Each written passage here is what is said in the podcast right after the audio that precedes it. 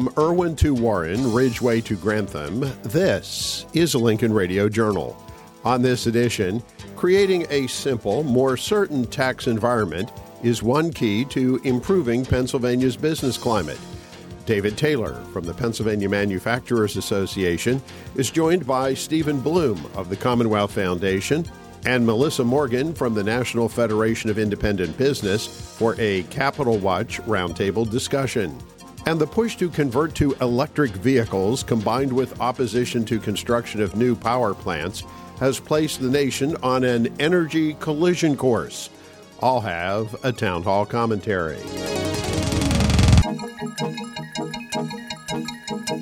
I'm Lowman Henry, and welcome to Lincoln Radio Journal. We'll get to our Capital Watch crew in just a couple of minutes, but first, news headlines from PATownhall.com. A proposed state constitutional amendment to open a window to allow the victims of child sexual abuse to sue will not appear on the May primary election ballot, as the Democrat controlled House of Representatives has failed to concur with a Senate passed bill that would have placed that proposed amendment, along with two others, including a popular requirement for voters to show a photo ID to vote, on the May ballot. House Democrats have instead passed their own bill stripping out the other two measures, despite the fact Senate Majority Leader Joe Pittman says the Senate has already acted on the issue and has no intention to take further action.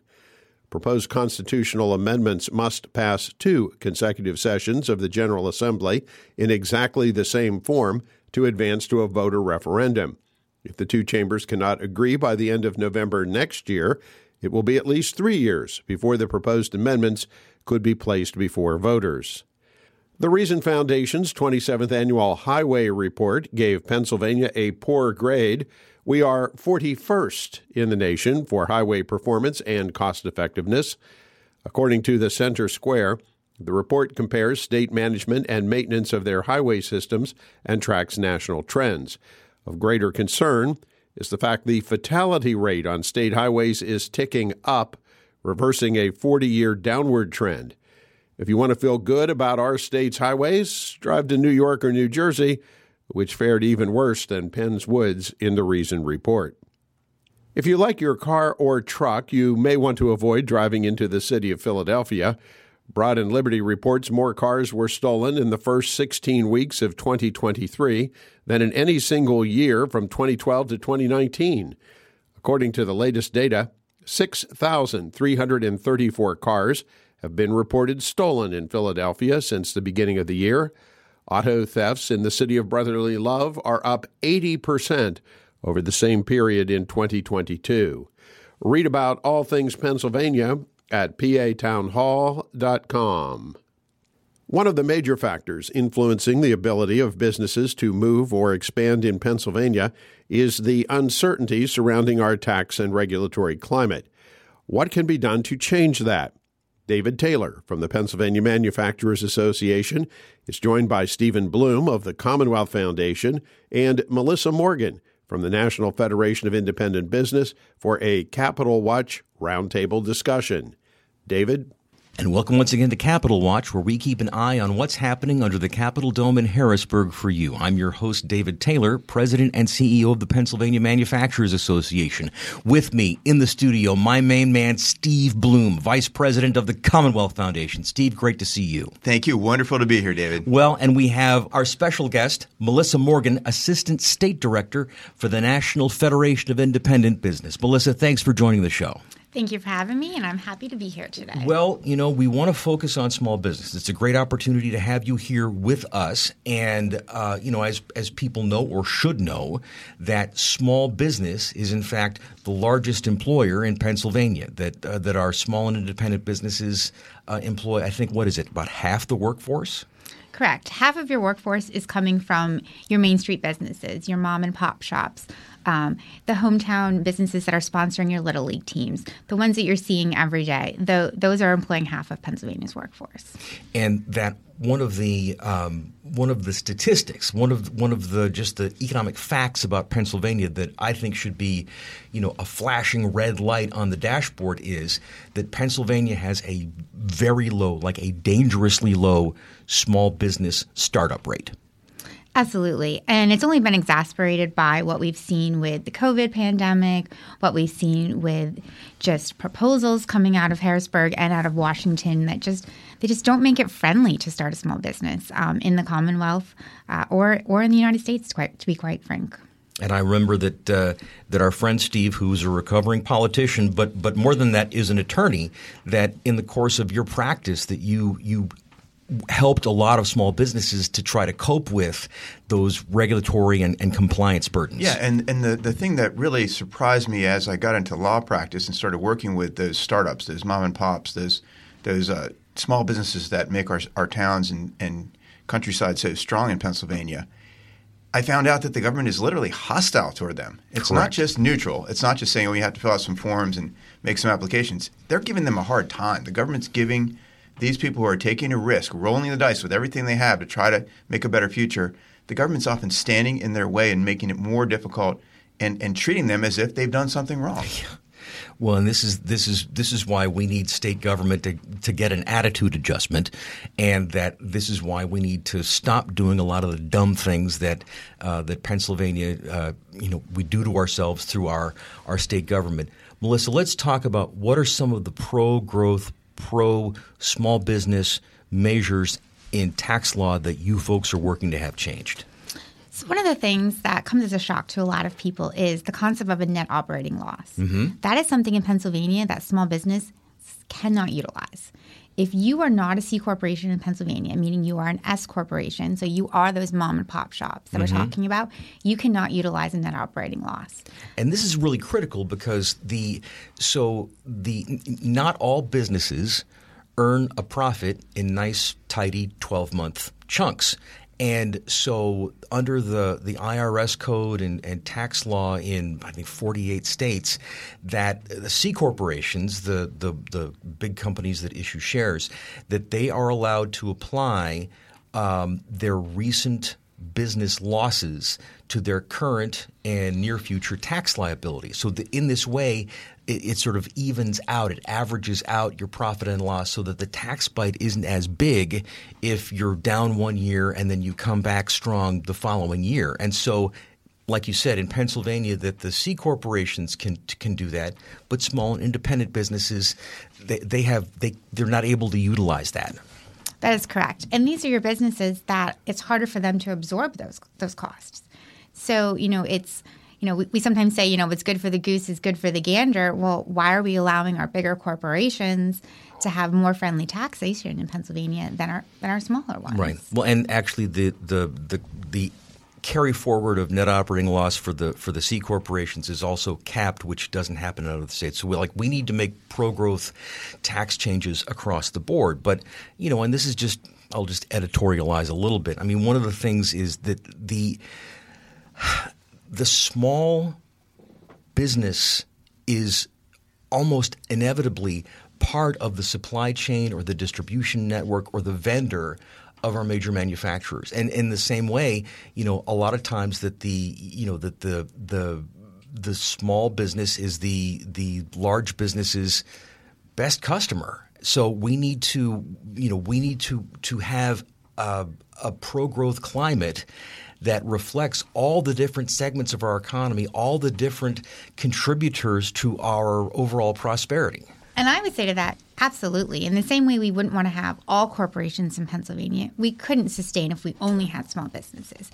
We need, you know, a, a diverse group from your smaller businesses to your medium businesses to your corporations. And we, and how do we attract all of them? We have smart tax policies, we have taxpayer friendly policies, we have lower rates in other states to get people to come here. We have policies that, that make sense, that make you want to come raise a family, start a business in right. Pennsylvania.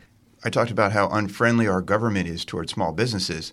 Not every state is like that. Mm-hmm. There are states that we're actively competing with for, for that investment, for the for the people to plant their roots and start to build something productive that will help their community and their state. And a lot of times it's happening in other states because they have a more favorable climate for businesses. They're not they're not trying to undermine, they're trying to encourage. Yeah. They're not trying to make it more complex, they're trying to make it more simple. And here we are in Pennsylvania still standing in the way, thinking somehow that just because we have a good location, good natural resources, a great base of labor here in our state, that somehow we're going to survive and thrive. It's going to take more than that. We've got to have policies that allow us to make this a better place than other states to locate your small business. And also something that a lot of people aren't familiar with, and even a lot of lawmakers aren't familiar with, is the accelerated um, sales tax prepayments. Mm-hmm. So, you know, as we talk about how complicated it is in Pennsylvania to be a small business owner, to start a small business, now we also ask you to guess what your sales tax what your sales tax is going to be what, what you're going to be required to pay to the government. Mm-hmm. um, and, and we do that you know we did that ori- originally after the first recession to to get more money into the state coffers. They said we we want that accelerated sales tax prepayment. And essentially yes business owners are guessing what those um, what their li- tax liability is going to be and they're paying that to the government so all this simply is is is getting rid of that requirement. They would still be paying their tax liability, still be paying the same sales tax rate, but they would actually be paying it on what they're actually required instead of making this estimated guess. Right. And it's not changing their filings, it's not changing them from quarterly or anything like that. And and it's something that a lot of folks are just just not familiar with, but our small businesses will say, "Yeah, why do I have to guess what my sales tax liability?" And this was something be? that was put in. Uh, this is during the pandemic or post-pandemic. This was actually even before the pandemic. This was actually during um, our first recession around uh, 2007, Oh, okay, got it. Yes. Yeah, but it's one of these temporary measures that sticks around forever. That is correct. Unfortunately, that is something we like to do in Pennsylvania. All right. What's next on your on your uh, on your checklist? So I think Steve brought up a good point when we talk about you know just the complications here in Pennsylvania. Um, it instantly makes me think of regulations. Um, everyone has a new proposal for a new regulation that's only going to take a small business owner five minutes, ten minutes, one more form. Well, every time we add a regulation, every time we add a requirement, that's taking time away from the business. So one of the things um, at NFIB we would like to sit down and we would like to look at what are the regulations that are working and what are the ones that you know can quite frankly just be taken off the books and not adding additional regulations to just make it burdensome. Um, 10 minutes of somebody's time combined by your 10 minutes your 10 minutes you know we're talking 40 50 hours of just just doing paperwork. So the alleged public good of regulations is is compliance. To say okay we're going to put these rules in place and that when people abide by them that that will make the world a better place. Like that's the logic behind regulations so so if compliance is the good that results in the regulations why shouldn't the state government be a partner in compliance, right? Like you should want people to comply, so you should help them to comply instead of having this hostile attitude, the gotcha, the um, you know pouncing on on on people with fines and penalties and stuff like that. It's it's kind of perverse. some of it is repealing a few regulations some of it is looking at that and saying you know what we we needed this previously we don't need this anymore Right. Um, some of it is also, what you just alluded to is, is looking at permit reform. You know our small businesses they want to apply for a permit and get their permit in a timely fashion. You know, why is the state now penalizing them making it longer and harder to get a permit? You know what can they do to help to help in compliance You're listening to Capital Watch. I'm your host, David Taylor from Pennsylvania Manufacturers. With me, Steve Bloom from the Commonwealth Foundation and our special guest, Melissa Morgan from NFIB Pennsylvania. This is a, longstanding problem in Harrisburg where um, all the contributions of the productive sector, they're just taken for granted like okay here's what all of the employers and uh, entrepreneurs and the makers and the doers here's everything they contribute in pennsylvania in a year. Okay so we're just going to like pocket that and then we're going to do what we want. It's like well no no these are actual these are actual citizens you know who are who you know steve as you said that they're putting on the line their own capital their own life savings. Um, you know this was one of the really crushing things about the um, you know, the, the Governor Wolf's uh, pandemic lockdown orders that many of our small businesses were just suffocated and they didn't even get the chance to adapt to the different circumstances. People were just ordered closed and had to sit back and watch as their dreams died. Absolutely. I mean, their entire livelihoods, you know, were told, you have to close. This is it. You can't do anything. You're done. And and the unfortunate part about that too is that a lot of them they didn't have the resources to be able to apply for a waiver. Mm. Or if they did apply for a waiver, they would apply three times, get told twice they were denied, once they weren't denied. You know, the I mean, we could probably go on and on about yeah. that process, but but absolutely, these were the businesses that you know were the hardest hit during the COVID pandemic, and it does feel like the government just keeps pounding them and pounding them again. And then as we hear new proposals, we hear additional mandates. You know, we're going to require you to to have this kind of paid leave. We're going to require you to increase the minimum wage by this month. You know, they can't take any more of right. that. And, right. And you know, quite honestly, some folks would say if you were if you wanted to start a business in Pennsylvania right now, I would ask if you wanted to have your head examined. It's just yeah. not not friendly, yeah. and and we could be. You know, we could be a very thriving Commonwealth with a great economy. It's, this is a great place to live in, and I definitely think we, we've got to look at those businesses and say, okay, you know what, we made a lot of mistakes during the pandemic, and what can we do to keep you around? What can yeah. we do to help? And the the irony or the tragedy involved in this is that in in any town across the state of Pennsylvania, you'll see all the state representatives and all the state senators and other po- political officials lining up to cut the ribbon on a new small business, sharing in that glory, in many cases acting as if they had done something that, that helped create that small business, and then turn around and go back to the legislative chamber or the governor's mansion or wherever it is and enact more and more regulations, more and more laws that make it more and more difficult for that business that they just celebrated – to ultimately be su- successful and sustain itself in the community. So there's this irony of you guys get sometimes, I think, used as a photo op, but then you don't get the, the respect that you deserve as a, as a taxpayer. Yeah, uh, the uh, there's an example I'm loath to even like bring it up, but there was a basically there was a business um, where I'm I'm from that was put under by Governor Wolf's shutdown order, and that now a similar business is being resurrected in its place with state subsidies. And I just like, again, if you would have just respected people and their ability to make good decisions for themselves and to try to adjust and work through a difficult time instead of saying what you do isn't important and you've got to sit down and shut up and just and just again watch your watch your business wither and die. So um, let's talk about other priorities. Melissa, what else does NFIB have on the plate? So, um, you know, as I started talking a little bit about things that small businesses can't do and C corporations can do, um, the other thing to talk about is the corporate net income tax and the personal income tax. Mm-hmm. So, if you are a, uh, a, small business, you're registered as a pass through entity, you're not paying the corporate net income tax. Right. But what you are paying is the personal income tax. Right and that is something um, that we would like to see reduced. It is, you know, it's a very hard sell here in Harrisburg, mm-hmm. but it is something that would not only be helping our small businesses, but would also be helping, you know, families, other taxpayers across the Commonwealth. And again, as we talk about, you know, some of the concerns with small businesses are inflation, they are worker shortages. You know, what better way to bring Pennsylvanians to Pennsylvania than by cutting the personal income tax? And it's currently at 3.07, if I remember correctly. That is correct. And the, you know, again, it's the, it, you, it, one of the things that you mentioned was minimum wage, and the the main problem with minimum wage is that when government increases the mandate, it doesn't actually increase the amount of money that employers have to pay people. And so, you know, you can't just you can't just wish that out of uh, you know just pull it out of out of the air. Like you're you're changing the parameters of of of, how a, an employer is going to operate uh, that business. And so, okay, you raise the wage. It's going to send um, a wave of inflation up the wage scale because everybody else who's you know who's had to earn their way up to that level is going to say, "Hey, wait a minute, you're going to pay the new guy what it took me three years to get. Like, no, I want more, and that's gonna you know that's gonna stack on itself.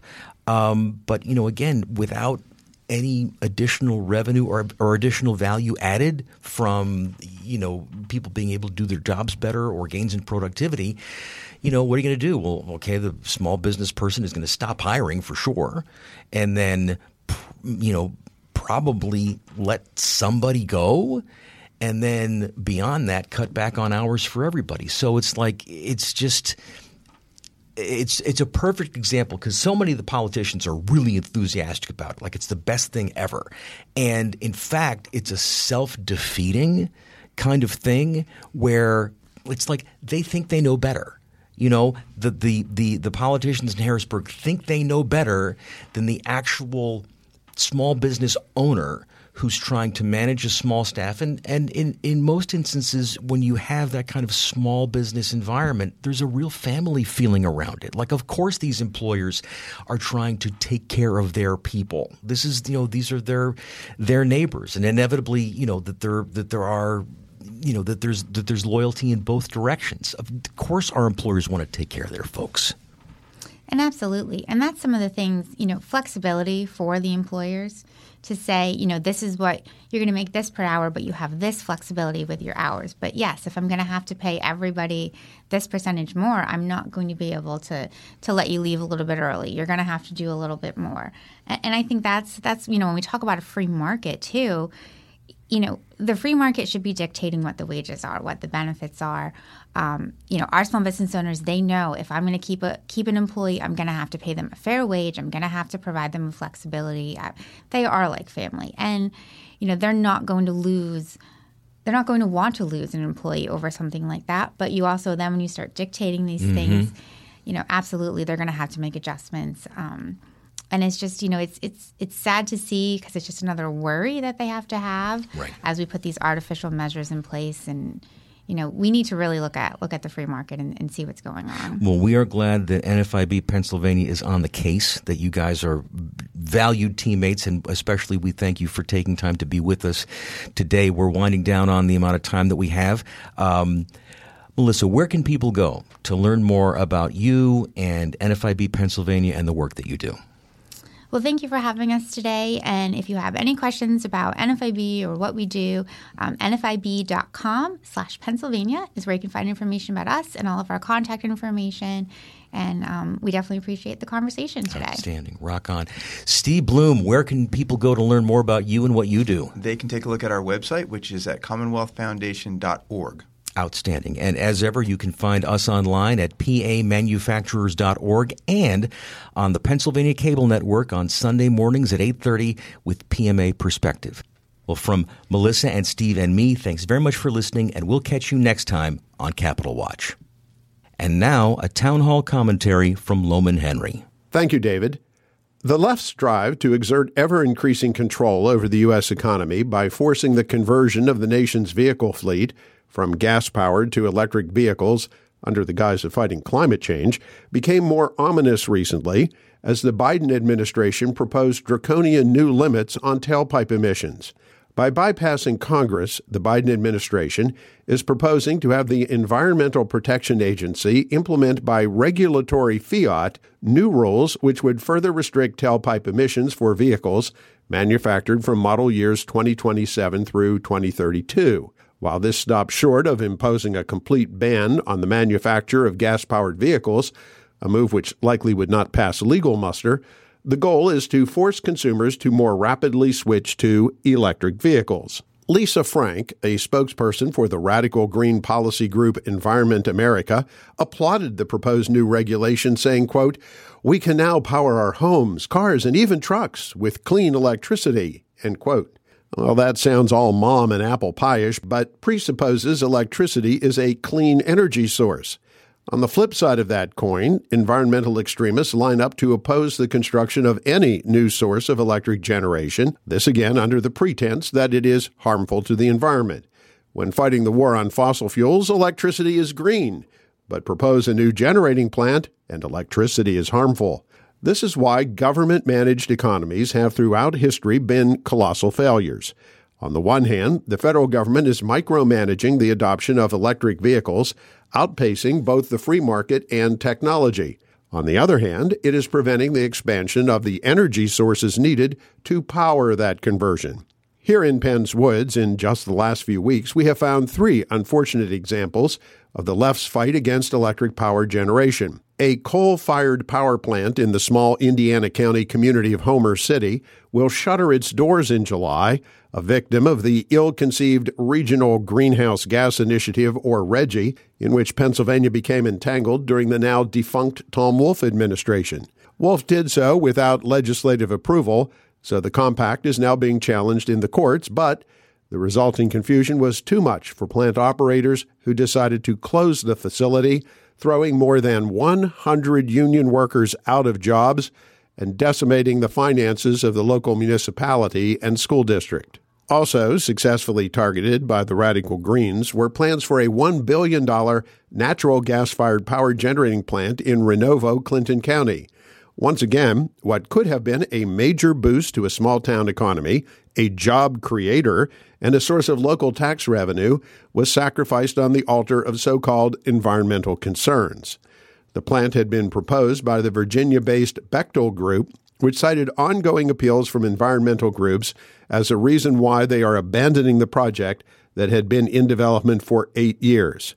That is the winning strategy for the radical left tie up any proposed new electric generating facility with endless appeals to sympathetic governmental agencies until it becomes economically unfeasible for the project to continue. And the Greens aren't just opposed to the fossil fuel generation of electricity.